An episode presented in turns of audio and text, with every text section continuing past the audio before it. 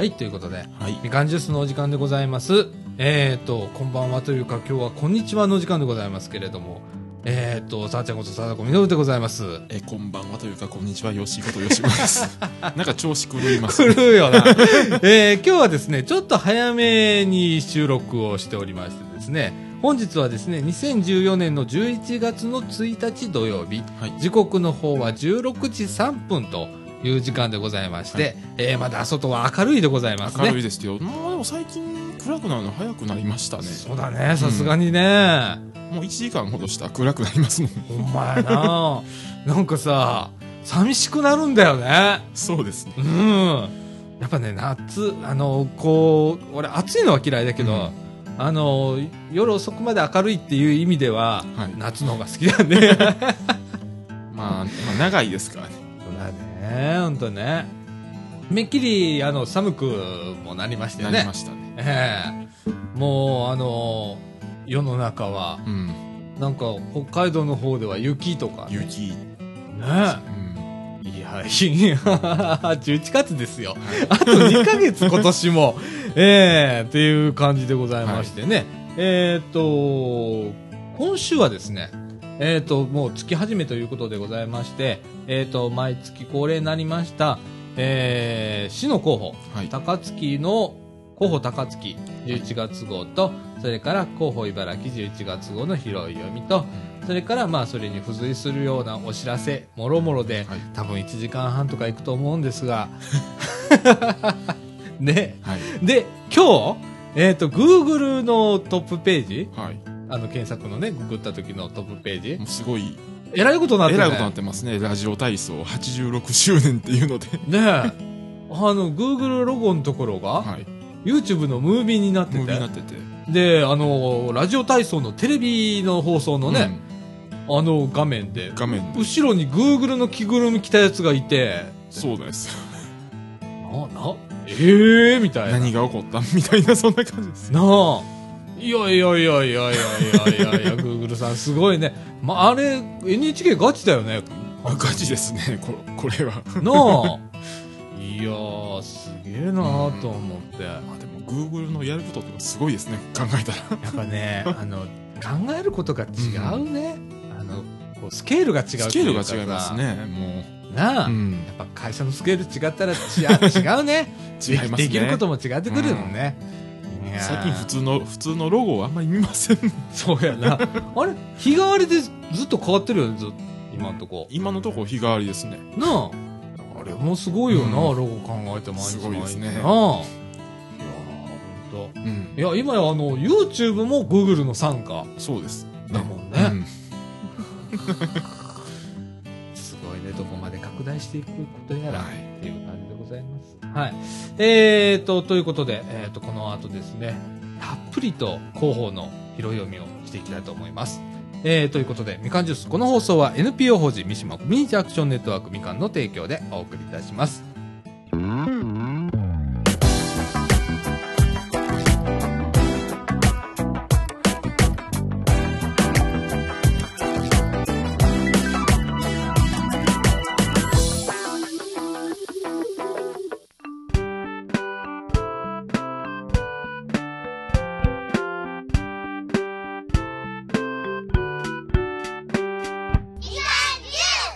はい、ということで、はい、中枠1のお時間でございます。中枠1ではですね、候補高槻、高槻デイズになって、これもう3回目ぐらいかな ?3 回目です。ね。はい。11月号からの拾い読みでございます。はい。トピックスからですね、街中がアートに染まる、はい、高槻アート博覧会っていうのが開催されますと。はい、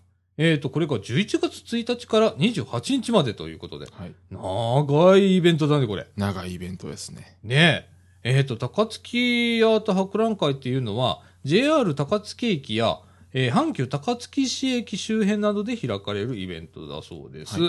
い、15日土曜日、16日日曜日には、絵画教室とか、音楽イベント、ライブですね。はい。などが盛りだくさんということで、うん、街中を芸術で満喫しましょうということで、はい、いやーなんかいろんなこうね、例えば商店街にね、巨大絵画アーケード展ああ、それは1ヶ月ずっとやってんだ。やってますね。すっごいでっかい絵画をね、うん、吊るしたんだね。はい。結構な数あるね。結構ありますね。あるね、これね。うん。とかね、あとアコースティックライブとかね、野外ライブみたいなことをやってたりだとか、うん、はい、身近なアートを体験しようとか、うん、こう平安女子学院、はい、平安女学院だね、大学生によるワークショップとかね、うん、いろいろこう行われるわけですね、期間中ね、はい、はい、長い期間にいろんなことをやるわけですね、はい、はい。それからですね、高槻デイズの今月の特集はですね、うん、アクティブシニア応援ビジョン策定ということで、高齢者の幅広い活躍を応援しましょうということでですね、はい、特集でございます。2014年の65歳以上の高齢者が、全人口に占める割合は 25.9%、うん、ほぼ4人に1人が高齢者となりましたが、今までのイメージとは異なる高齢社会が訪れようとしていますということでございます。はい、これまで静かで落ち着いたイメージが強かった高齢者の皆さんですが、高齢期の生活をより豊かなものにするために、積極的に、自己実現を図ったり、地域の取り組みに参画して活躍したりと、活動的な人が急増しています。いわゆるアクティブシニアと言われる人たちですということで、うん、市ではですね、高齢者の皆さんのチャレンジする気持ちや夢を実現したい思いを行動するエネルギーに結びつけるため、文化、スポーツ、地域活動など幅広い分野での活躍を後押しするアクティブシニア応援ビジョンを策定しましたということで、自分の個性や持ち味を生かし、様々な活動にチャレンジしてみませんかということでございます。はい、まあセカンドライフということでね、うん、まあ、定年後、はい、ね、もう高齢化社会と言われてますから、うん、定年してからも長い人生ね。そこをですね、どれだけ、まあ、輝くセカンドライフにしていくかと、いうことでね、最近、まあ、市民活動とか、うん、そういうようなところで、シニア層の方が結構活躍をされてて、はい、みかんでもそうですけれどもね、うん、そういう方をですね、まあ、応援しようという取り組みが、はい、まあ、高槻で、始まったということでございます。うん、いろんな、まあ、方の紹介を、スポーツで魅力を伝える方だとか、はい、それからやりたかった演劇を再開した方だとか、うん、放課後子ども教室で指導する方だとか、うん、紹介されております。それから、アクティブシニアの集いの場ということでね、私立公民館だとかね、それから障害学習センターとか、はい、私立老人福祉センターだとかね、そういうようなところでいろんな取り組み、されていたりだとか、まあ、あとサークルがあったりだとか、はい、学びの場があったりだとかするっていうことで紹介されております。うん、で、こういう取り組み、なかなか、広報とかお読みにならなか分かんないっていうところで、うん、高槻市ではですね、市のホームページにある高齢者向けのサイトというのがあるんですね。はい、高齢者いきいきネットということで、うん、これを10月からリニューアルしましたと、はい、トップページに写真やイラストを配置し、高齢者のニーズに応じた情報をより簡単に探せるようになりましたということです。うん、このサイトにアクセスすれば高齢者に役立つ便利な情報がまとめられております、うん、ということでございます。はい、高槻のホームページからリンク貼ってありますので、はい、高齢者いきいきネットというところを見ていただければ、うん、こういう活動を目的別に探すとかね、まあ、最近はネットで探せる人も多いですもんね、高齢者の方でもねえ、うん、達者な方がねえ、うん、使える人増えたもんね。増えましたね。やっぱこれもすごいことなんだよね、うん、あ、だからまあネットでこういうのはね、どんどんこうアクティブな方はどんどんアクティブになるんだよね、うん、逆にちょっとこうそこから、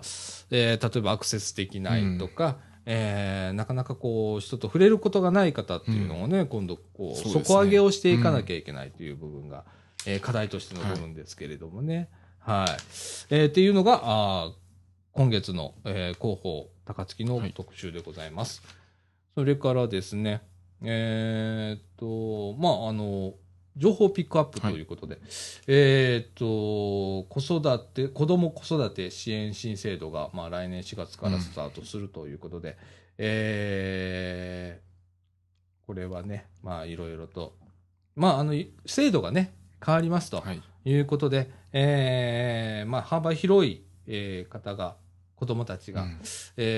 り細かなサービスを受けれるというような新制度に変わるわけなんですけれども、はい、あと待機児童対策とかいうのも同時にされるわけなんですけれども、これが詳しく載っております。大きく、制度が変わる部分もございますので、ぜひ、広報高槻の16ページ、17ページ、お子さんをお持ちの方、例えば来年から入園するとかいう方はですね、ぜひご覧くださいませ。それから、情報ピックアップ2の方ではですね、地域で助け合う関係づくりを目指して、災害時要援護者、支援制度というのを、はい、ごめんなさい、支援事業というのが開始されたということでございます。これはですね、要援護者の情報を地域で共有しましょうということで、高齢者や障害者など、災害時に自力で避難することが難しく、手助けが必要とする人、要援護者ですね、はい、を地域で助ける仕組みを作るため、災害時要援護者支援事業を11月から開始しますということです。この事業では、手助けを希望する要援護者は、名前や住所、支援を必要とする状況などの情報を市に申請し、市はその情報を民生委員、児童委員、地区の福祉委員会、地区コミュニティなどの、地域団体に提供しますということです。要援護者の情報を地域で共有することで、いざという時には、情報をもとに、地域の人が要援護者の安否確認や避難誘導などの支援を速やかに行えるようにしますということです。はい、まず、助けが必要と、される方はですね、高槻市に申請すると。その情報が民生委員さんだとか、はい、児童委員さんだとか、地区の福祉委員会、それから地区のコミュニティなどに、情報提供されるということで、またこの、要援護者とされる方の対象なんですけれども、はい、65歳以上の一人暮らし高齢者、それから、介護保険要介護度4、5の認定を受けている方、それから、身体障害者手帳1、2級、療育手帳 A、それから精神保健福祉手帳1級を持つ人、それから、これ以外の方で手助けを必要とする方も対象になるということです。はい。またですね、施設や病院など、長期入院している方は対象になりませんということです。はい、事前にね、こう情報を登録しておいて、何かあった時に、大きな災害があったりする時にすぐに動けるというような取り組みですね。今、24年度からですね、高槻では多摩川牧田地区で、この取り組みを試験的にやってるそうですね。はい、なんか個人情報がなんかきつくなって。なかなか共有ができないっていうのがあったりするんで、だから個人情報保護法っていうのがね、その基本ね、僕が思うんだけど、個人情報保護法には例外っていうのがあって、人命に関することっていうのは適用外なんですよ。外なんですよね。僕はね、実際そこをね、柔軟に活用する必要があるんじゃないかと思って、そうなんですよね。それより情報が漏れる方をすごく、危惧してしまう動きがあるんですよね。そうですね。だから情報を扱う人がビビっちゃうっていうことがあって、なかなか運用をためらうとかっていうことがあったりして、僕はちょっとね、個人情報保護法にはちょっと改正が必要なんじゃないかなと思うんですけれどもね、まあ、かなり改正必要な感じもありますけど ね、 ね見とったらうんちょっといじらないとダメかなと、うん、あんまりにも個人の情報をなんか出さない方ばっかりに言ってるから、そうなんだよ、うん、結局使えなく なってしまってたり、そうなんだよ、うん、だからね、なんかこう必要なことっていうのは必ずあるわけで、うん、そこは柔軟に使えるっていう仕組みも一緒に入れとかなきゃいけないんだけど、うん、規制だけで終わっちゃうから、うん、みんなビビっちゃうんだよね、うん、そこなんだよ、せっかくある情報を使えないっていう、そうなんだよ、うん、そこが一番の問題、うん、なんかこういうね、まあ、うんまあ、同意申請書っていうのを提出するんですけど、うん、基本的に、まあ、情報提供者、まあ、支援を必要とする方の、うん、が同意した上で申請するっていうことで、うんここはまあクリアするんだろうなっていうのがあるんだけどね、うんうん、でもなんか申請しないとそれが適用されないっていうのはなんかどうかなっていうのも逆に思ったりもするし、うんうん、ね、これ難しいところですけれどもね、うんまあ、これ国の法律ですからね、うん、でもまあもうちょっと柔軟に対応してほしいなっていうのはありますね、うん、はい。それから3の方ですね、11月30日にですね、市民避難訓練を実施しますということで、はい、これはですね、市の南西地域の避難所を開設するということで、こう地域を今回区切ったわけですね。なんか毎回区切ってるみたいですね、今回だけじゃなくて。あ、そうなんだ、うん、ああ、なるほどね、うん、高槻市はですね、11月30日日曜日に市内南西地域の避難所を開設し、市民避難訓練を実施しますと、うん、同訓練では避難所開設のほか、土のう体験など地域独自の訓練を市民の皆様が主体となって行いますということです、はい。南西地域に住む人は事前に危険箇所などを想定し、避難経路を考え、当日は近くの避難所へ向かってくださいと。訓練では、近所の住民同士で助け合ったり、一人で避難することができない人をサポートするよう心がけてくださいと。自助力と共助力を高めるきっかけとして、訓練に積極的に参加しましょうということです。同訓練は市内のおおよそ JR 京都線と芥川で 4分割したエリアで年度ごと順次実施していく予定でございますということです。ああ、なるほどね。だから今回は小学校区で言うと、うん、これなんだっけ樹栄だっけ、はい、近所だったのね十栄小学校、それから富田小学校、丸橋小学校、うん、志望小学校、如瀬小学校、三ヶ巻小学校、柱本小学校、うん、玉川小学校、うん、四隅小学校、うん、柳川小学校、角江小学校、うん、中学校区ではですね、第三小学校、第七小学校、うん、柳川、うん、あ、ごめんなさい、中学校だね、柳川中学校、如瀬中学校、うんっていう範囲で行われますということです。はい、ぜひ皆さんご参加くださいませ。はい、それから4ではですね、大雨に備えて土のうステーションを設置ということで、うん、最近ね、ゲリラ豪雨など浸水被害っていうのが増えておりますので、はい、この対策としてですね、高槻市では浸水被害の軽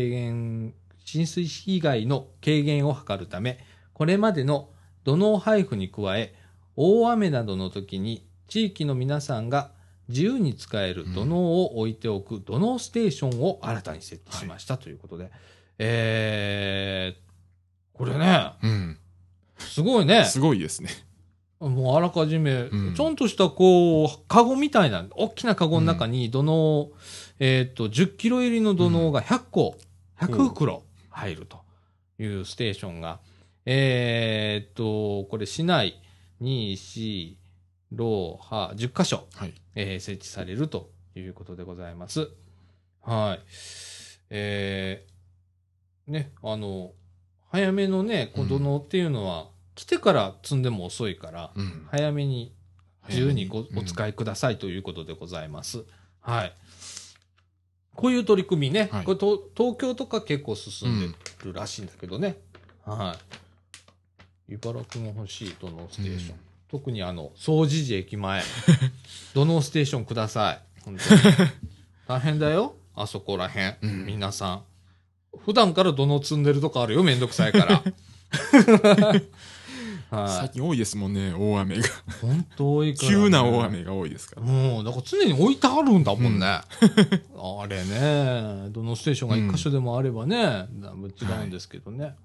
それからですね、今度はですね、がらりと変わりまして、はい、バスでスマートウォークという取り組み、高槻始めますということで、はい、歩いて次のバス停へということで、うん、気軽に健康づくりということで、まあ、高槻はですね、市営バスがあるわけですね、はい、市バスと呼ばれるものが、その市バスの停留場にですね、はい、160カ所に順次ですね、はい、足元に、こう市バスでバスウォークって書いてあるんだけど、うん、次の停留所まで、うん、ね、の歩数、それから消費カロリー、あと距離、はい、ねって書いてある。ステッカーみたいなやつ、うん、印刷するんだろうね。印刷するんでしょうね。地べたにね。地べたに。で、それを見て、次のバスまで、15分あるわ、と。うん、でも、そこの次のバス停まで歩いて8分だったら、うん、まあちょっと歩いてみようかな、みたいな感じで、使ってください、ということで。うん、はい、市内160カ所のバス停に順次、掲示すると。なかなかやってるとこないですよ、これはね、非常に面白い取り組みだと思います。面白い取り組みですよ、はあ。次のバス停まで、うん、約700メートル、うん、バスで2分、歩いたら8分、歩数は約800歩、うん、消費カロリーは34キロカロリー、うん、消費できるよというような、こう書いてあるんだよね。はい、はあ、ね、うん。だから次のバスが来るまで待ち時間が10分あるっていうような時はですね、うん、早歩きで。うん、8分って書いてあるんで、もう早歩きだったら間に合うな、うん、いやそこまでちょっと歩いてみようかみたいなね。まあ大体飛んだ団地とかやったら20分に1本ですから。そうだね、うん、相当歩けるね。相当歩けますよ20分の間にほんまやな。いや、これは市営交通を持っている、うん、高槻ならではの取り組みでございます、はい。まあこれ市営交通に限らずですね、やろうと思ったら茨城市でも、うん、できますからね、ね、近鉄さんとか、うん、京阪さんだとかのバス停、うん、ね、バス停にペタッとペタッと貼りゃいいんですから、やろうと思ったらできますよ、うん、茨城さんも、は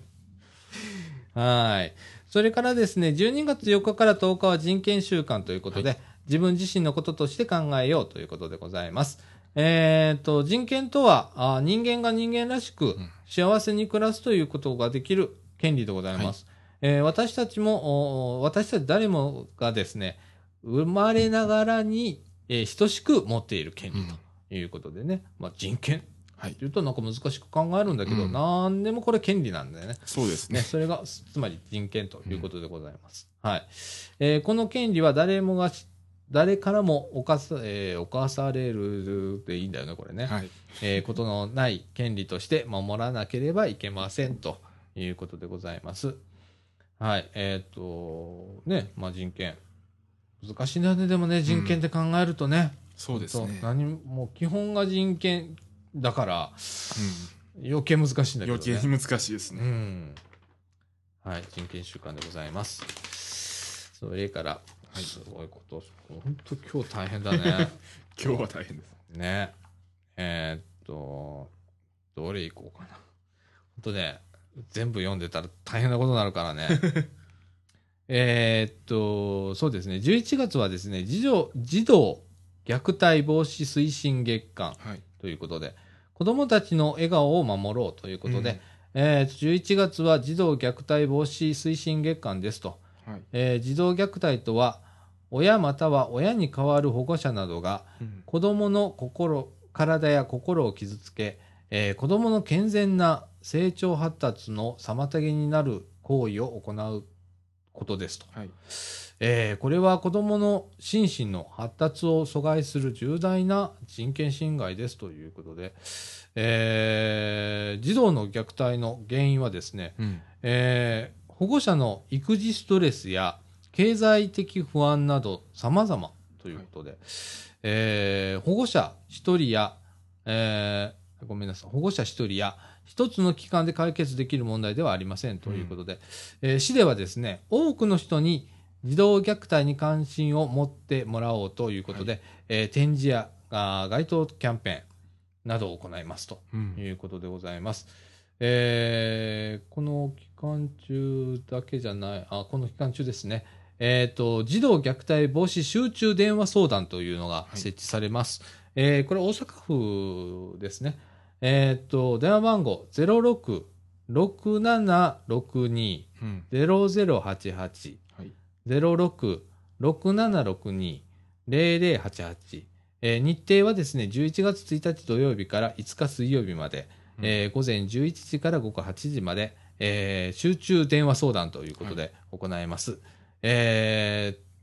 はですね、児童虐待防止協会が児童虐待や周囲の大人の悩みについて集中電話相談を実施するというものでございます。あとはですね、啓発展示だとか、それからオレンジリボン、街頭啓発キャンペーンなども同時に行われます、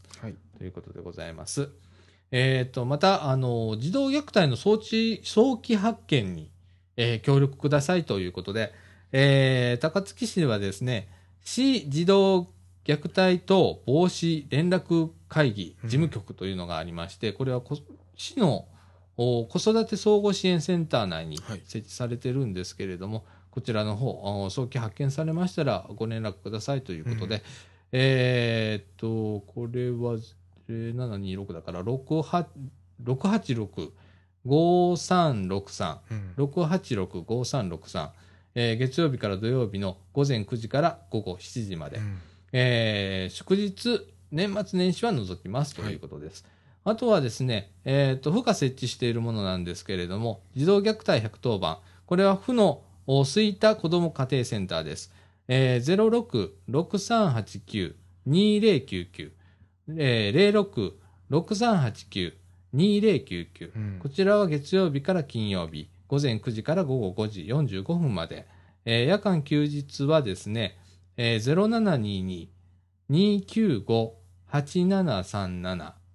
072-295-8737へ、こちらはもう夜間休日も受け付けておりますということでございます。あとはですね、大阪府警の方がやっております、チャイルドレスキュー110番。こちらは0120-00-7524。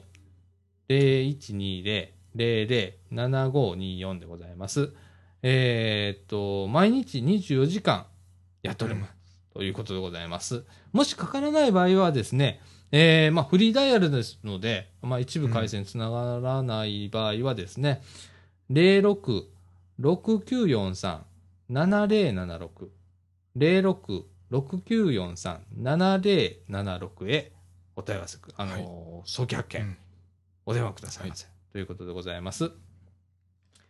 ね。もうなんかよく最近特にテレビで見るね。もう最近出てきたのが多いんでしょうね。そうだね。だから気づいた人も多いんだろうね、きっと。ね。一つの成果かもしれないけどね。それからですね、DV ストーカーなど一人で悩まず相談をということで、11月12日から25日まではですね、女性に対する暴力をなくす運動週間でございます。これな、多いよな、これもな。11月12日から25日までは、女性に対する暴力をなくす運動期間です。市では、同運動に合わせて展示や講座を開催しますと。配偶者からの暴力、過去 DV ですね、とか、あと性犯罪、それから売買春ですね、それからセクシャルハラスメント、ストーカー行為など、女性に対する暴力を根絶するためには、一人一人が女性の人権について考え、尊重することが大切です、ということです。DV には殴る、蹴るなどの身体的暴力だけでなく、無視するとかね、それから大声で怒鳴るなど、精神的暴力、生活費を渡さないとか、仕事に就かせないなど経済的な暴力、あ、そういうのもあるんだね。それから性的な行為を強要するなど性的暴力も含まれますということです。暴力被害に遭った場合は相談しても無駄、自分さえ我慢すればいいなど考えたりせずにですね、もう、これは市の、はい、男女共同参画課というところがあるんですけど、こちらの方ご相談ください。はい、電話番号の方は 685-3741 685-3741 でございます。それからですね、相談先なんですけれども、この他にですね、配偶者からの暴力についてはですね、これは DV 相談予約電話というのがあります。685-8677、こちらはですね、月曜日から金曜日の午前9時から午後5時15分まで。それから女性の悩み相談ということで、こっち電話と面接もやってるんですね。女性が日常生活で持つ問題や DV の悩み相談など、行っておりますと。面接会場はですね、男女共同参画センター、はい、クロスパル高槻というところの中にあります。はい、JR 高槻駅の前にあります。あ、そうなんだ。はい、おでね、昼と夜と、こう2部構成になってて、昼はですね、電話番と 685-3748、火曜日、9時30分から正午、午後1時から4時までということで、あと夜の部っていうのがありまして、こちらの方はまた電話番号変わりますけれども 685-3741、 これは火曜日金曜日の、午後5時から7時30分まで行っております。はい、いずれも相談無料、秘密厳守でございます。ご利用くださいませ。はい、またいろんなイベントもね、同時に開催されますということでございます。はい、本当これもいいんだよな、本当にな。でもなんかストレスとかあんだろうな、やる側の肩持つわけじゃないけどな、そうなんかいろいろあんだろうな。はい、それからね、あとイベント情報ばっかりなんだ。はい、ほんとイベント多いな。もう今月イベントばっかりですか。ほんとイベント多いな。もうどこもイベントだらけです。ねえ。11月は。ほんとね。うん。そうなんだよ。こちらからいきましょうか。発達障害をより深く考えるという講演があります。11月9日日曜日午後1時から3時まで、入場無料でございます。会場はですね、高槻現代劇場レセプションルームでございます。はい、テーマは発達障害という希望、診断名にとらわれない新しい生き方ということで、講師は岐阜大学准教授の、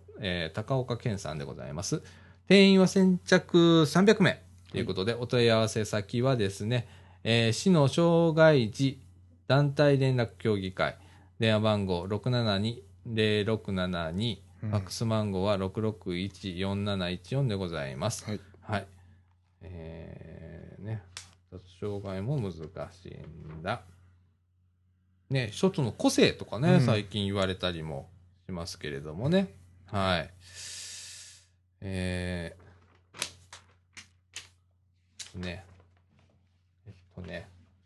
そんな感じかな。そんな感じですね。そんな感じだな。はい、そんな感じでございます。はい、はい、もう33分だ。ということで、中川区市では広報高槻高槻デイズの11月号からの拾い読みでした。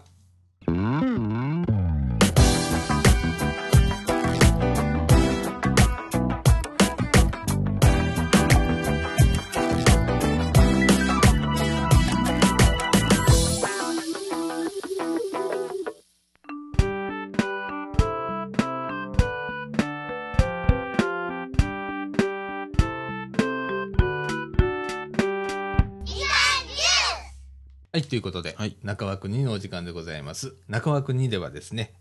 次はですね、広報茨城の11月号からの拾い読みでございます。こちらのですね特集1はですね、作ろう地域食ということでですね、はい、地域活動してますかという、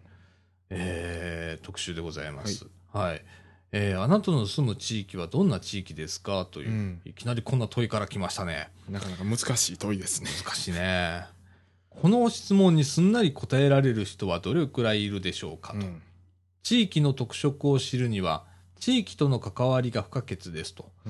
自分の住む地域と関わることはまずらまぎまままずらわずらわしいこと煩わしいことなものでしょうか、はい、ということで、それとも生活を豊かにしてくれるものなのでしょうかと、はい、今月の特集では茨城の地域活動の現状を紹介し、これからの地域の在り方を考えますということでございます。まあ割とね、まあこのみかんね、このラジオやってるみかんっていうのはまあ NPO 法人で、はい、まあそこに参加されてる方はほとんどがまあ市民活動として参加されてて、まあ僕もこういうラジオをやりながら、これも市民活動の一つとしてやらせていただいてるんですけれども、なかなかこう根付かない部分があったり、でもなんかこうやりだすと急にこう世界が広がったりだとか、人脈とか、近所に知り合いが急に増えたりだとかいうようなことが不思議に起こったりするもんなんですけれども、そうなんですよ。だから生活の本当に近くにあるんだよね。なんか僕もちょっとしたこうきっかけで、こういうみかんというところに、はい、関わるようになって、もう4年ぐらいなんですけど、ね、やってみると意外と面白かったりだとか、いろんな課題が見えてきて、あ、じゃあそれに対して今度どうしようかみたいなことを考えたりするようになるんですけれども、まあ、なかなかそこにこうたどり着くまでがこう、ね、まあ、見えないというかね、なかなかこう地味なので、難しいところなんですけれども。こういうアンケートがあります。各地域コミュニティ活動に参加していると回答した割合ということで、ですね、地震、風水害等に備える自主防災の活動というのに参加していると答えた人は 10.6%、 それから、地域の安全を見守る防犯パトロール活動というのが 11.5%、ゴミ収集、それから花植え替えとか、それから清掃などの環境活動 29.6%、それから高齢者、障害者などに対する福祉活動、これが 5.8%、子育て支援に関する活動 6.3%、青少年健全育成に関する活動 4.8%、子ども会 PTA 活動 10.4%、地区体育祭などスポーツ活動が 18.6%、趣味の活動や文化展など文化活動が 14.4%、地域イベント、お祭りなどですね、これの運営が 16.1%、歴史文化の継承活動が 4.2%、生涯学習の推進活動が 5.7%、ということで、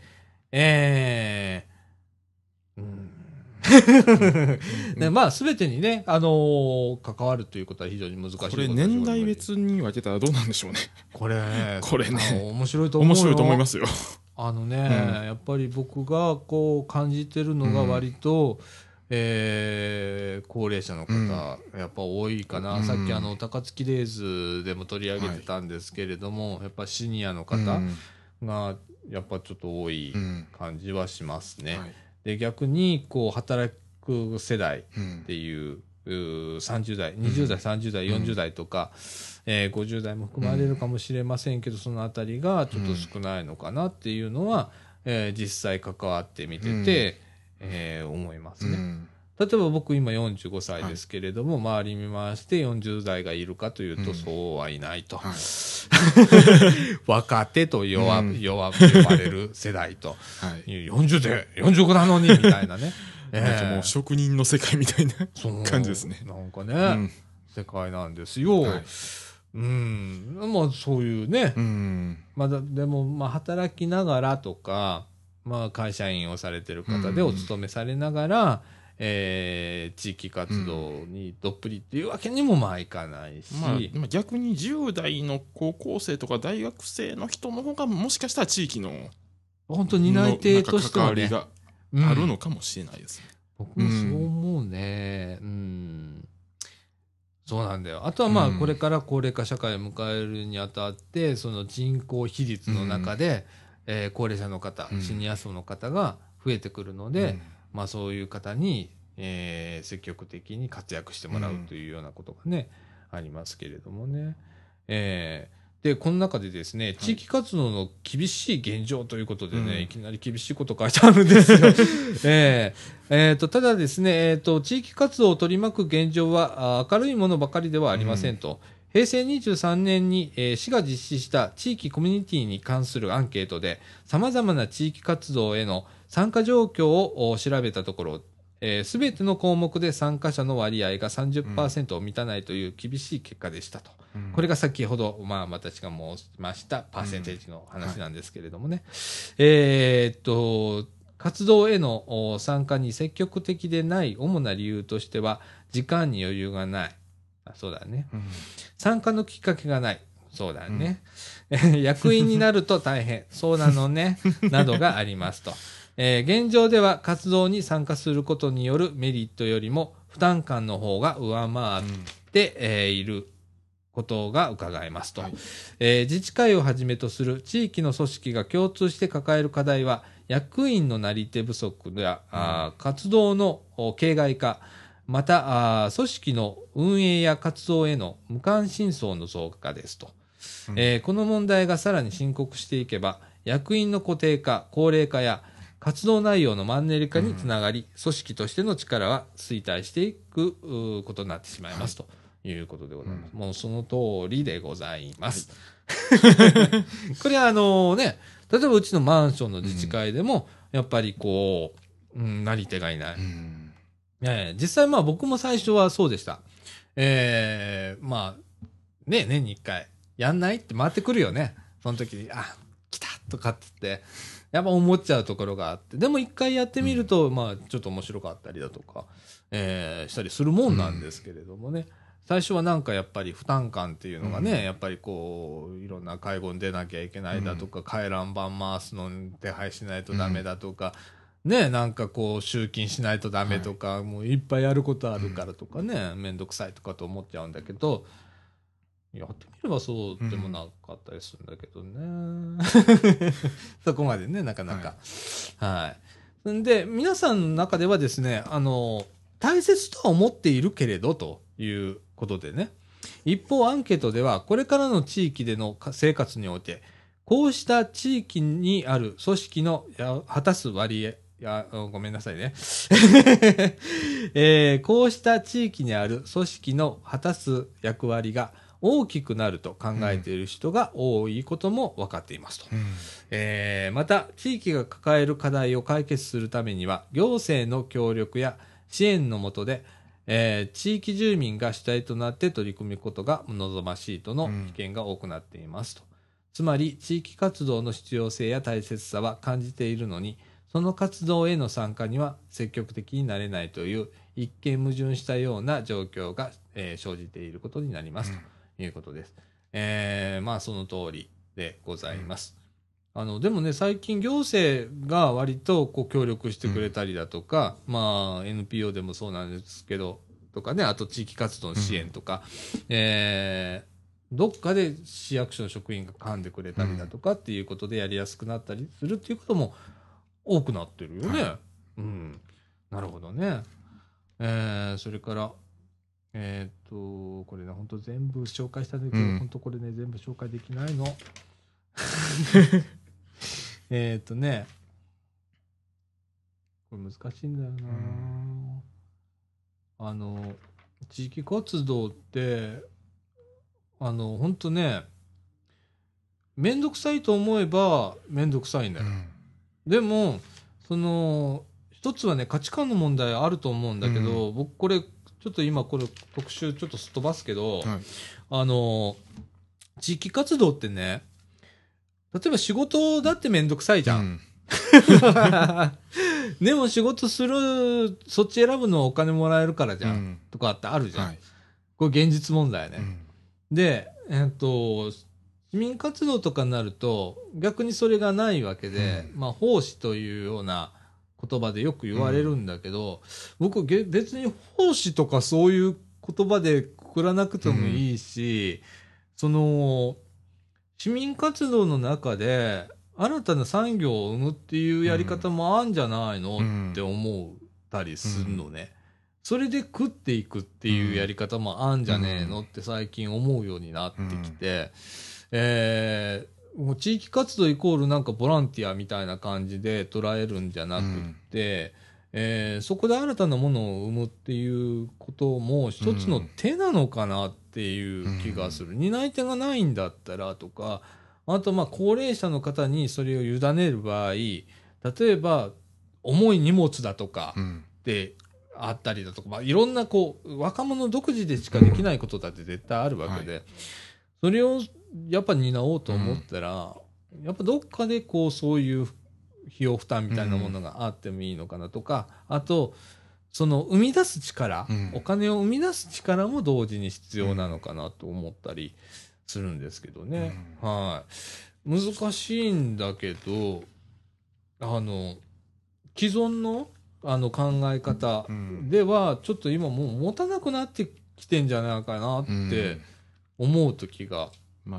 ん、まあ、持続できない状態になりつつありますよね。そうだね、うん、だからもう花から自治体に加入しないとかっていう世帯が出てこられたりだとかすると、でも困った時に孤立しちゃうとかっていうことになるし、逆に今度、自治会に加入しない人がほとんどだった、うん、になってしまえば、じゃあそこの地域誰がまとめるのとかっていうことにもなるんで、うん、やっぱそこを見据えることも必要だし、うん、自治会をこうね、加入促進っていうことはまあ役所とかやってんだけど、うん、ね、これ、うん、賃貸とかねよくあることなんだけど、賃貸マンションに入ると中には自治会がないとか、はい、いうことがあったりするんだけどね、よく、うん、難しいよな、うんうん、だからまあちょっと違う視点で新たなこう地域活動っていうのもありかなと。うん、はい、思ったりします。はい。これ特集ね、あと結構続くんです。うん、で、地域づくりを応援しますということで、行政としてはこういう取り組みをやってますとか、うん、いうようなこと載っておりますんで、はい、これ皆さんちょっと読んでみてください、うん。結構面白い内容でございます。はい。ね、地域活動はね、はい、難しいんだよ、うん。でもやってみると面白いんで、うん、はい。面白いんだよ。うん、それからですね、トピックスではですね、市の職員募集とか、消費生活展を開催しましたとかいろいろ載ってるんですが、あと、平成27年度保育所等入所児童受付、うん、はい、うん、もうそんな時期、まあ、先月もあったな、そういえばね、ねえ、うん、もう保育園とかごとにもう何月何日受付しますとかって載ってるね、うん、はい、はい、でございます。はい。それから、なんかね、傍聴、運営協議会の傍聴とか多いね、この時期ね。うん、ね、これ載ってないな、そういえば。なんかね、うちのマンションね、はい、耐震診断、うん、をするんだって。はい、この間、管理組合の、議決取って、うん、することになったのっていうのがね、昭和50年経ったマンションで、うん、耐震基準が古い耐震基準でやっちゃってるんで、そうですね、56年以前ですからね、うんうん、書いてあった、それでね、はい、うちのマンションのちょうど僕が住んでるところの、はい、ロの字になってんの、うちのマンションって、はい、でうちの住んでるところ西向きなんだけど、うん、そこだけは1階が駐車場なの。ああ。ということはっていうことになるでしょ。そうですね。だからとりあえずその胸だけ、うん、耐震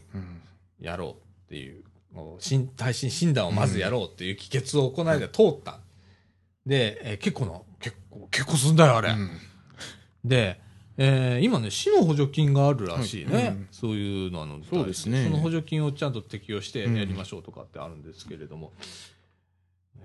もうあの時代経ったマンションって結構あるからね、うん、いっぱいありますよ、いっぱいあるよね、うん、でまた同じような形してんだなあれ、うん、見事なほどね。で駐車場とかあると神戸の地震であったように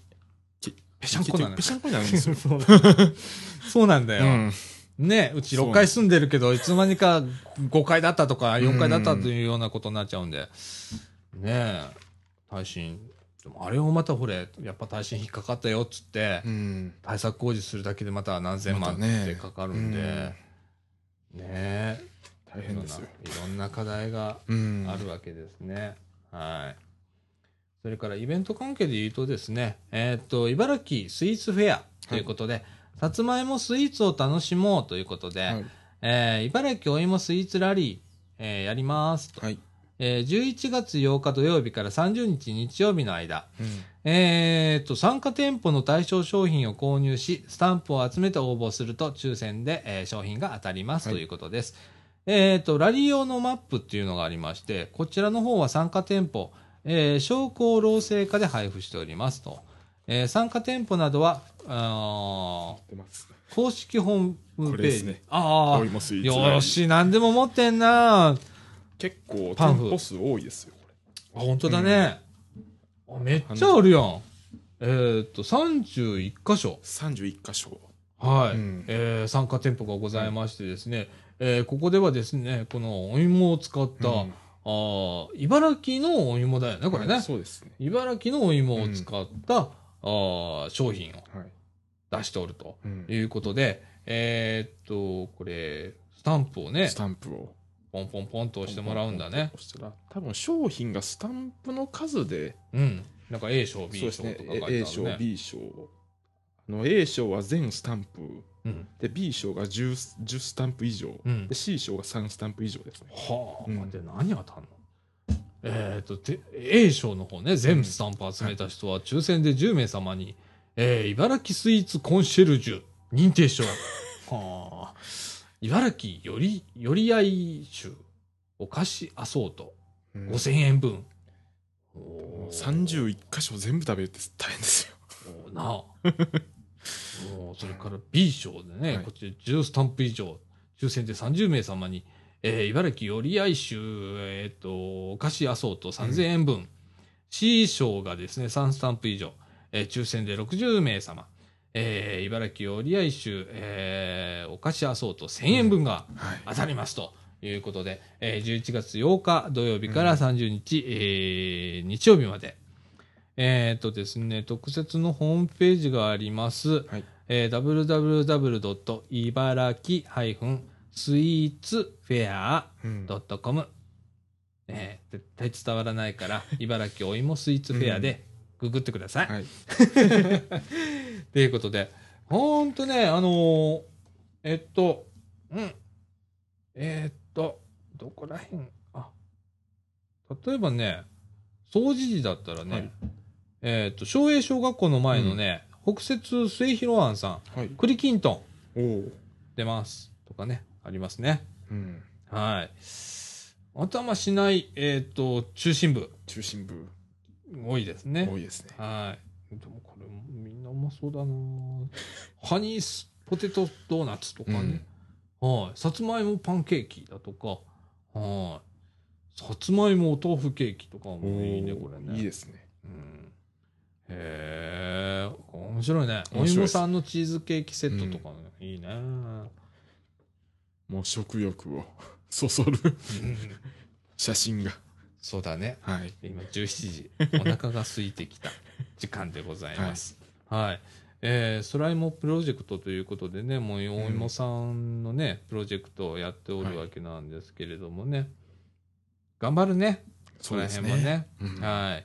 い、商工会議所とかねとか関係やっとるということでございます、うん、はい、はい、それから、はい、このフェアの中でですね、親子でスイーツクッキングというイベントもあります。11月29日土曜日午後1時から3時まで、うん梅花女子大学でやりますということで、対象はですね、小学生以下の親子、の方です。定員は先着15組。内容は親子で楽しみながらさつまいもを使ったスイーツ作りにチャレンジするというものでございます。はい、申し込みは11月7日から20日の間にメールまたはファックス。これはね、中にですね、親子の住所、氏名、年齢、電話番号を記入して、市のですね、商工労政課、電話 620-1620、フ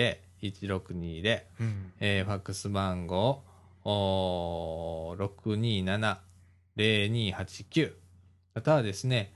actionp@city.ibaraki.lg.jp、こちらの方メールでお申し込みくださいませ。はい。はい。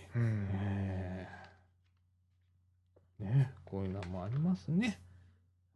今日ページ数が多いですね、イベントの。うん、うん、でもだいぶはしょってるぞ今日は。さすがに。うん。だって喉痛えもんも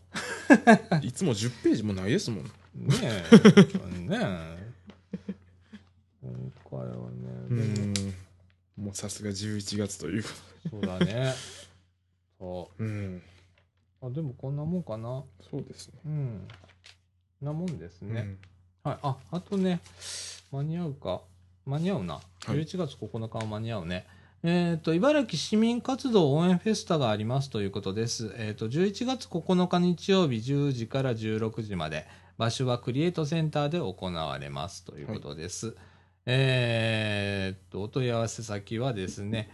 市民活動センター 623-8820、623-8820、こちらの方へお問い合わせください。はい、これ去年みかん出したんだよね、確かじじさんが、うん、や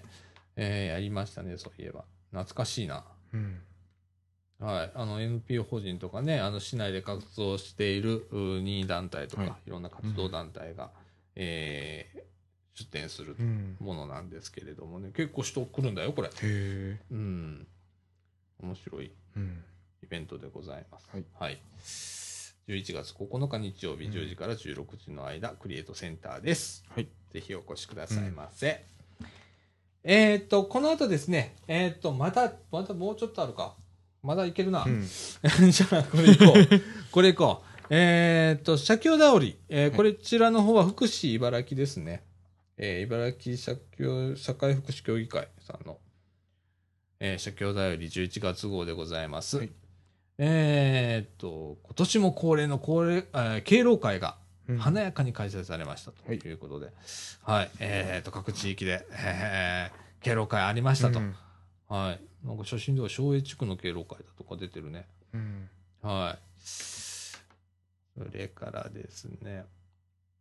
ね。地域の活動レポートということで、うん、地域で広がる子育て支援ということでね、もういろんな本当今ね、子育て支援というところに、うん、注目いっておりまして、うん、玉淵地区かな、子どもは次世代を担う地域の宝物ということでね、はい、いろんな取り組みしているということが載っております、うん、それから茨城地区ではですね、これ市内中心部の地区ですね、うん、子育てネットワークを構築中ということでございます。子育てサロンが今年の1月からスタートしたとかいうことのとったりしますね。うん、あとは芦原地区ではみんなおはようということで、うん、こちらも子育てサロンが始まりますということです。はい、ね、それからボラ線通信というのはね、うん、最近ボラ線さん頑張ってきたね。はいボランティアセンターの方からですね、ボラレポということでね、うん、ボランティアレポート。功労フェリー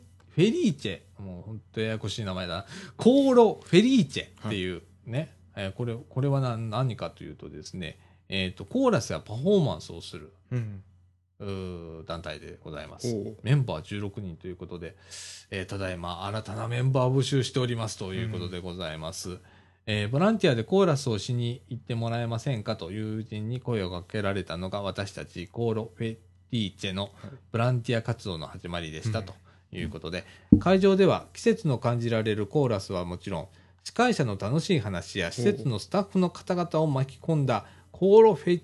ーチェ名物のパフォーマンスで大盛り上がりということで、スタッフの方は今日は一体何をされるんやろうかということでいつもドキドキされるかもしれませんと、他にも運が良ければ指導の先生の迫力あるソプラノの歌が聞けることもありますということで、帰る時の皆さんのありがとうまた来てねという言葉が次の原動力ということで、もっと練習して、楽しく続けていけるように日々励んでいますということです。はい、こういうねいろんなボランティアの形ありますんでね、でこういう例えばここのコーロフェリーチェというところも新たなメンバーを募集しているんですけれどもですね、なんかボランティアとかそういうようなもの、市民活動もそうなんですけれども、興味のおありな方はですね、茨城市の社会福祉協議会の中にボランティアセンターってありますのでね、そこへ行っていただければ、こんなんありますあんなんありますとか、うちのラジオ部もそこへ出ておりますんで求人のようにとか、あとはみかんでは、1階の駄菓子屋さんの、お店番とかね、常に募集してますんで、はい、よかったらねもういろんなもん出ておりますんで、参加してみてくださいませ。それからですね、施設での活動をスムーズにするためにということで、ボランティアコーディネーター講座というのが行われました。市民活動センターと共催で9月24日にボランティアコーディネーター講座を開催しましたと。当日は茨城市内各施設のボランティア受け入れ担当者や、ボランティアグループ、市民活動団体の代表など多数の方が参加され、日頃の活動について交流を行いましたと。大阪ボランティア協会の梅田さんという方、講師に招き、施設でボランティアを受け入れる際に心がける点や、自分たちの活動のコーディネート力を高める点についての話などを聞き、皆さん熱心にメモを取られていましたということです。ボランティアとの共同について改めて考えたとか、自己満足だけではない活動にしたいなど、多くのことを学ばれたようですということです。そうなんだろうな、こういうのもね。こういうな、それからですね、そんな感じかな。あと今ね、赤い花共同募金の、ご協力お願いしますという期間でございます。今年もですね、10月1日から12月31日までの3ヶ月間にわたり、第68回共同募金運動を実施していますと。皆様から寄せられる善意の募金は、一度大阪府共同募金会に全額送金し、その後府内の福祉施設やボランティア団体、社会福祉協議会などに配布されますと。茨城市社会福祉協議会に配分される配分金は、地域福祉活動の貴重な財源として活用をさせていただきますと。一人でも多くの温かいご支援ご協力をよろしくお願いいたしますということでございます。回覧まで回ってきましたので、ね。ということでございます。1時間2分ですね。まだいけるね。続いてはですね、これはもう終わってるわ。続いてはですね、松栄校区青少年健全育成会からのお知らせです。来たる11月29日土曜日、愛川クリーン大作戦ということで、ふるさとの川は美しくということで、愛川の清掃を行いますということでございます。11月29日土曜日、9時に集合ということで、集合解散はですね、松栄小学校正面玄関でございます。清掃場所はですね、阪急京都線高架下から、JR 京都線高架下までの河川敷、清掃時間は1時間余りの予定でございます。当日はですね、動きやすい格好でお越しください。軍手やゴミ袋はご用意いたします。それからおやつ出るんだそうです。火ばさみや、飲み物は各自でお持ちください、ということでございます。11月25日土曜日、9時集合ということでございます。はい。それから、ちょっとこれは先週もお伝えいたしましたけれども、11月22日土曜日、10時から、このみかんジュースのスタジオもございます、みかん屋さんでですね、みかん屋市というのを、これフリーマーケットになるんですけれども、行います。11月のこのね、22日土曜日ね、大体まあ、毎月第4土曜日、午前10時から12時ということで、もう毎月開催しようということになりました。皆さんバザー品も募集しておりますので、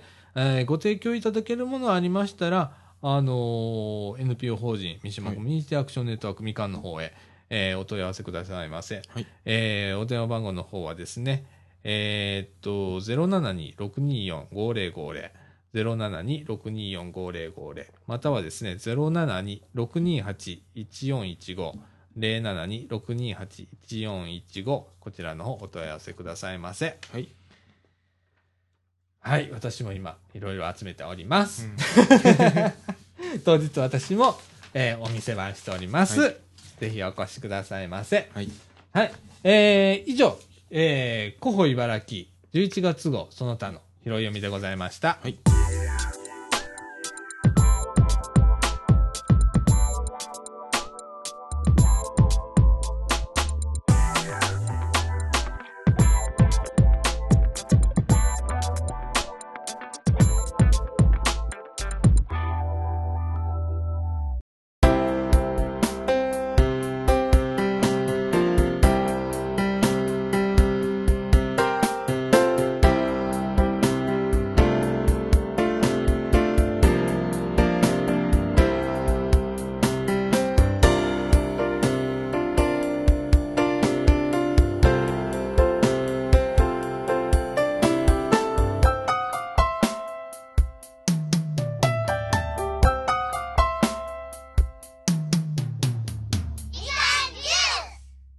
ということで、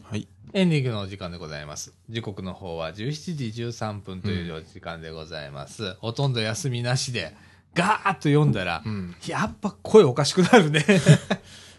まだでももうちょっと暗くはならないですね、この時間でも。そうだね、ちょっと薄暗くはなってきたけどね。さすがだね、で、今日はですね、11月1日の土曜日なんですけれども、昼からですね、三島学習塾というのを、みかんとか、この、地域協議会だとかで、やってたんです。掃除いのちあゆめセンターでね、小学生と中学生向けに塾を夏休みの間、やってたんですけど、それの報告会というのを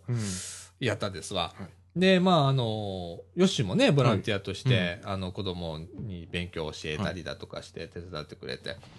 皆さんでちょっと集まって報告会しようや、みたいな感じで、小学校の先生とか、中学校の先生とか、それから、ボランティアに参加してくれた方だとか、事務局の方だとかっていうことで、報告会があって、で、今後についてどうしようかとかいう話を結構してたね、今日ね。そうですね。長い時間やってたね。で、一応、11月からも継続ということで、またね、いろんな子供たちが集まって、塾を一つするにしても、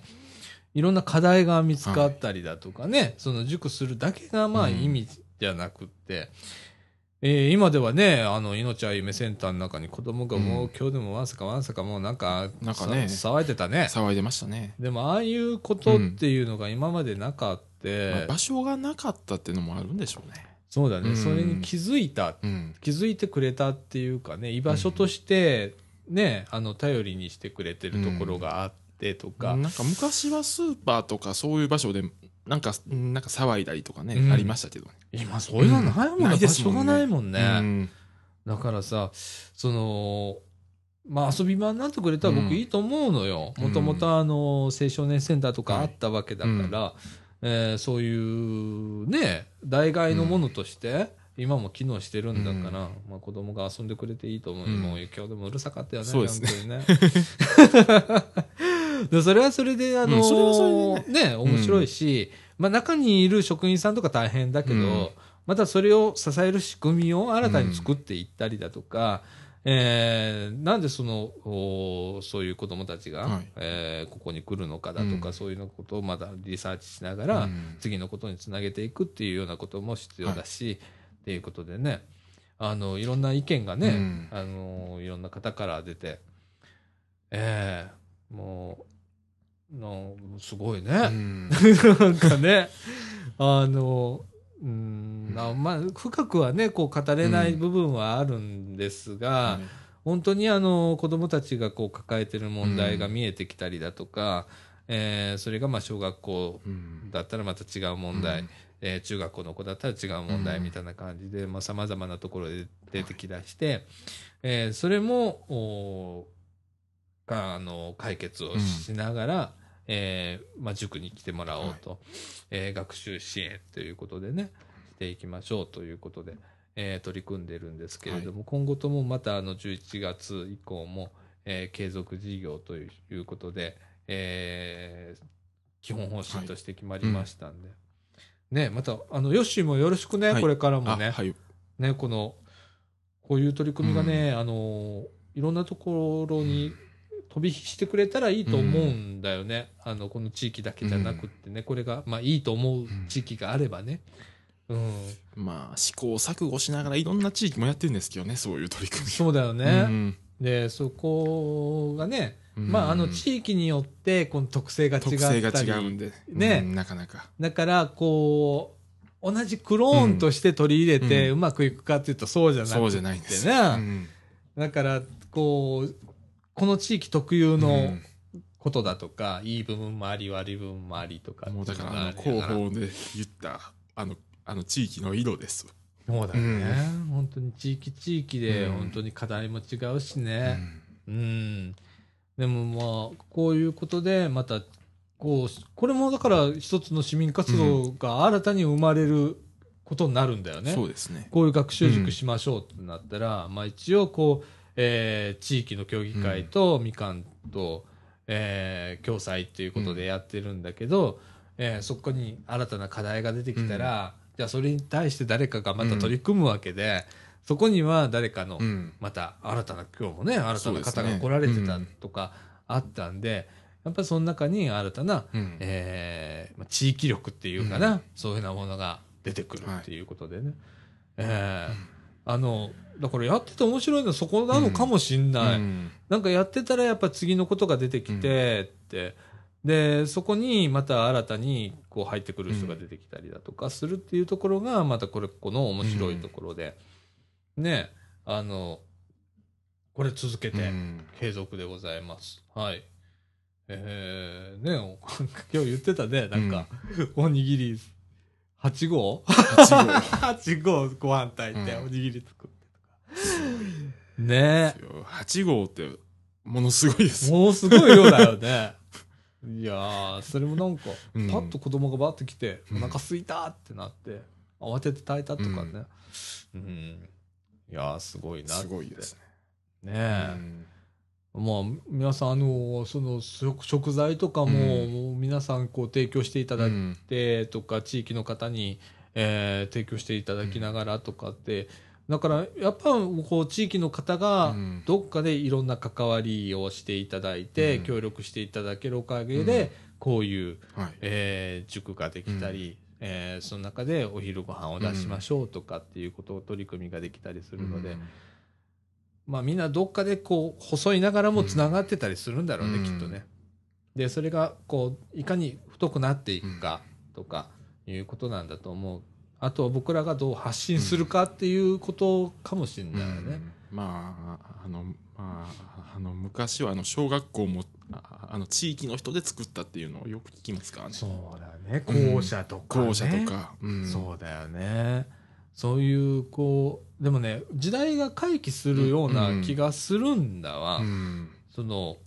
今まではあの昔はねそのさっき吉言ってくれたみたいに、うん地域の人が公民館作ったり、うん、学校作ったりだとか、うん公共のものを自分たちで生み出してきたっていうところが時代が経ていくと同時にだんだん公共物だから、うん役所とかそういうようなところが管理したり作ったりする権限を完全に持ったりするっていう時代が来た。でもじゃあそこに一回行けば行くほど、うん僕らやっぱ税金払ってそれやってんじゃんとかなってて、うん、でもその使われ方がこうグローバルだから分かんない部分あるじゃん、うん、でそれがもう一回僕戻ってくるような気がするんだよね、うん、この地域の人がこういう取り組みをしたりだとか、うんまあ、あるいはなんか、公民館やってもいいわけだし、うん、今茨城ではそういう動き込み線だとか公民館を民間でとか、うん地域の方に、まあ、地域に戻すみたいな方向ですよね、うん、そういう方向になってて、うんそういう判断も住民ができるように、うん、柔軟にできるようになれば、うん僕ねそっちの方が生きたお金かなと思う時があるので、うん、うんでリアリティあるじゃんそうですねお金に、うん、よりリアリティがあるから、うん、その別にお金を出して貢献するだけじゃなくって、うん、建てるという作業に貢献してもいいわけ、うんうん、じゃんあと運営するっていう方向で貢献するいろんな貢献の仕方も出てくるし、はい、そうなるとその入り口が間口が広くなるんだよね、うん、でそういう時代ってこうもう一回来んじゃねえかなって思っているところもあるのね、うんうんうん、あの国が財政状況が厳しいとか、うん、市町村が財政状況が厳しいとかいう中で、うん、今一度こういうことを考え直す、うん、いい時期でもあるのかなって思ったりして、うん、そこに新たな産業構造ができたり、うん、新たな、なんていうかな働くっていうライフスタイルだとか、うん、そういうのも僕は新たにできるんじゃないかなって、まあ、地域に戻ってあの働いたりもできたりしたらねそれはいいことですし、うん、今は、うん、例えば都心に出て働きに行ってる人とかっていうのが地元で働けるっていう、うん、元来そういうところだったっていうところにもう一回回帰するっていうような気がする、うん、で最近こうまあ都心がそうではないんだけど、うん地方行けば地方行くほど活性化っていうことが叫ばれてて、うんそういうようなところは結構先進的にそれやってんだよね結構ね島根の離島とかもそうだね、うん、沖ノ島のあそこすごいですよね、ねえ、うん、全国的に有名だったり全国的に有名になって、うんうん、ああいうことでね、うん、自分たちでこう役所に委ねるんじゃなくって、うん、自分たちで起こしていって、うん逆に役所を、うん動かすみたいなね、うん、僕それが本当のアプローチだと思うの、うん、なんか全部上で決められてね例えば国の方針とか、うん、府の方針、うん、市の方針とかっていう中で動いてるのは、うん、なんかリアリティないし、うん、自分が実際参加してる感があんまりないわけで、うん、ないですもんね、与えられてる感ばっかりで、うん、でそれにいい加減鳴らされちゃったと思うのね、うん、この世の中、はい、でそれがなんか僕はすごく違和感をずっと感じてんの、うん、この生きにくいなと思うの、うん、俺どちらかというと、もっとこう自立っていう部分では、うん、自分ができることだとか、うん、それから自分が考えることだとか、この街をどうしたらいい、うん、この市をどうしたらいい、うんこの府をどうしたらいい、この国をどうしたらいいかって考えるっていうことがないわけじゃん今与えられてるから、うん、ねきっかけがないというかでもそうなってくると持続性も向こうに完全に委ねてる形になりますもんねそうやねだから、うん、それがねおかしいんだよ、うん、俺の中でね矛盾があって委ねてんねんね、うん、で実際国に委ねてる、うん、まああるいは国会議員に委ねる、うんで国会議員は僕らが投票して選ぶわけだから、うん選ばれし者が言ってるんだけど、うん、じゃあその選ばれし人がちゃんとそういう、住民の意思にそういった形で動いてくれてんのかなと思った時に、うん、僕はちょっとハテナマークになる時が、うん、ちょっとじゃないんだけどね、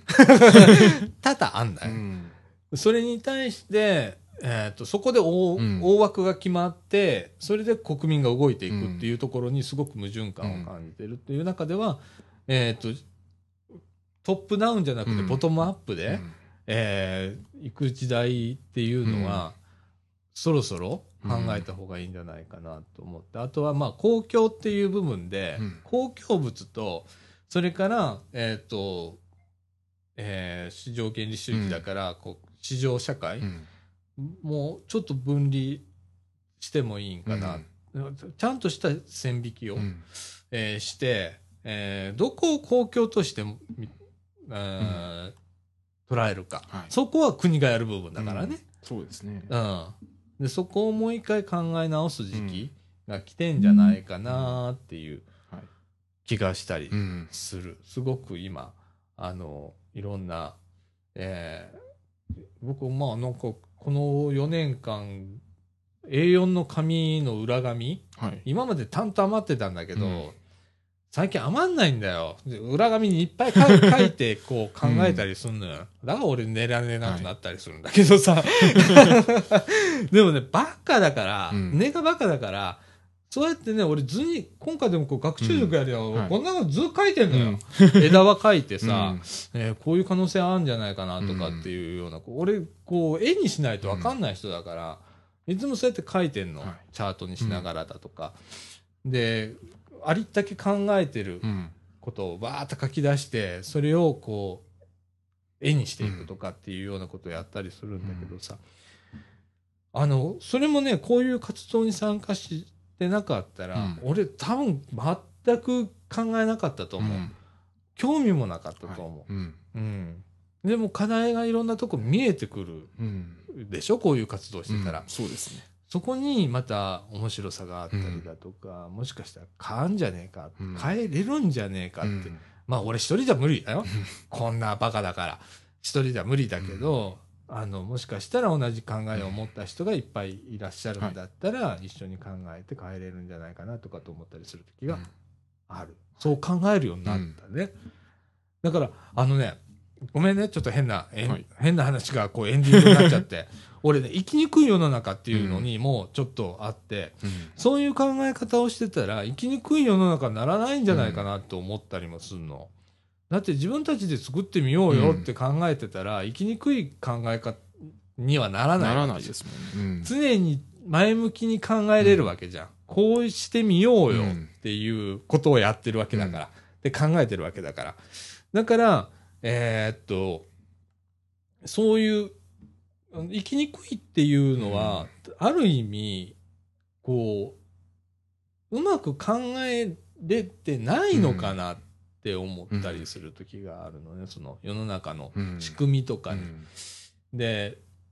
いいものを自分たちのバラ色の人生を築くっていう夢を 見れたとするじゃん、うん、でもできるかは別よ、うん、できるかは別だけどそう考えるだけで、うん、随分俺違うと思うんだよね、うんうん、俺ねそれがね景気にも返ってくるような気がしてて、うん、最近、うん、もうちょっとなんかそういう自分たちで動いてたら、うん、もうこんなに買い控えとかしないんだろうなとかと思ったりもするんだけどね、うんうん、はい、まあ、いろんなことを考えておりますけれども、はい、はい、広報茨城の特集でもありましたけれどもね、はい、地域活動というのは、うん根本の源っていうんかな、うん、のような気がちょっとしてます。はい。ということで、はい、1時間21分喋っちゃった。よし、今週はなんか面白い。何があるかな。なんと今週どっか行った？行ってない。あんまりよく見てない。行ってない。珍しいね。俺もね。うん1週間引きこもってたね。引きこもって仕事してたね。うん、明日はね、ロハスフェスタ。はい、万博へ、かみさん連れて行けと言ってたんで、はいちょっと天気が微妙なんですよね。微妙やね、うん。そうやね。俺も苦手やねんか。雨の中のとか、うん、やから晴れてくれへんかな、思って。だからまたほら、ロハスフェスタとか、うん、アンティークとかさ、ああいう小物が出るじゃんか、うん、まあうち夫婦してそういうのに弱いからさ、はい、古いやつ見つけちゃう買っちゃったりするんだけどさ、はい、明日行ってきますよ。もう書いたら荷物がいっぱいなんですよ。いらんもうばっかし買ってないけどな瓶とかね、うちのかみさんだったら瓶とかね買うんだけど、古いやつね、うん、リサイクルだと思って、はい、いいじゃないとかって言うんだけどね俺納得いかない時あるんだけどねはい、ということで、うん、またそういうものもバザー出るかもしれないなとか言ってかみさん怒られるわそんなこと言ってたらはい。ということで、今週はこんな感じで終わりたいと思います。はい。はい。みかんジュース。この放送は NPO 法人三島コミュニティアクションネットワークみかんの提供でお送りいただきました。ということで、今週のお相手は、さあちゃんことさだこみのると、よしことよしむらでした。はい。ということで、また来週。さよなら。さよなら。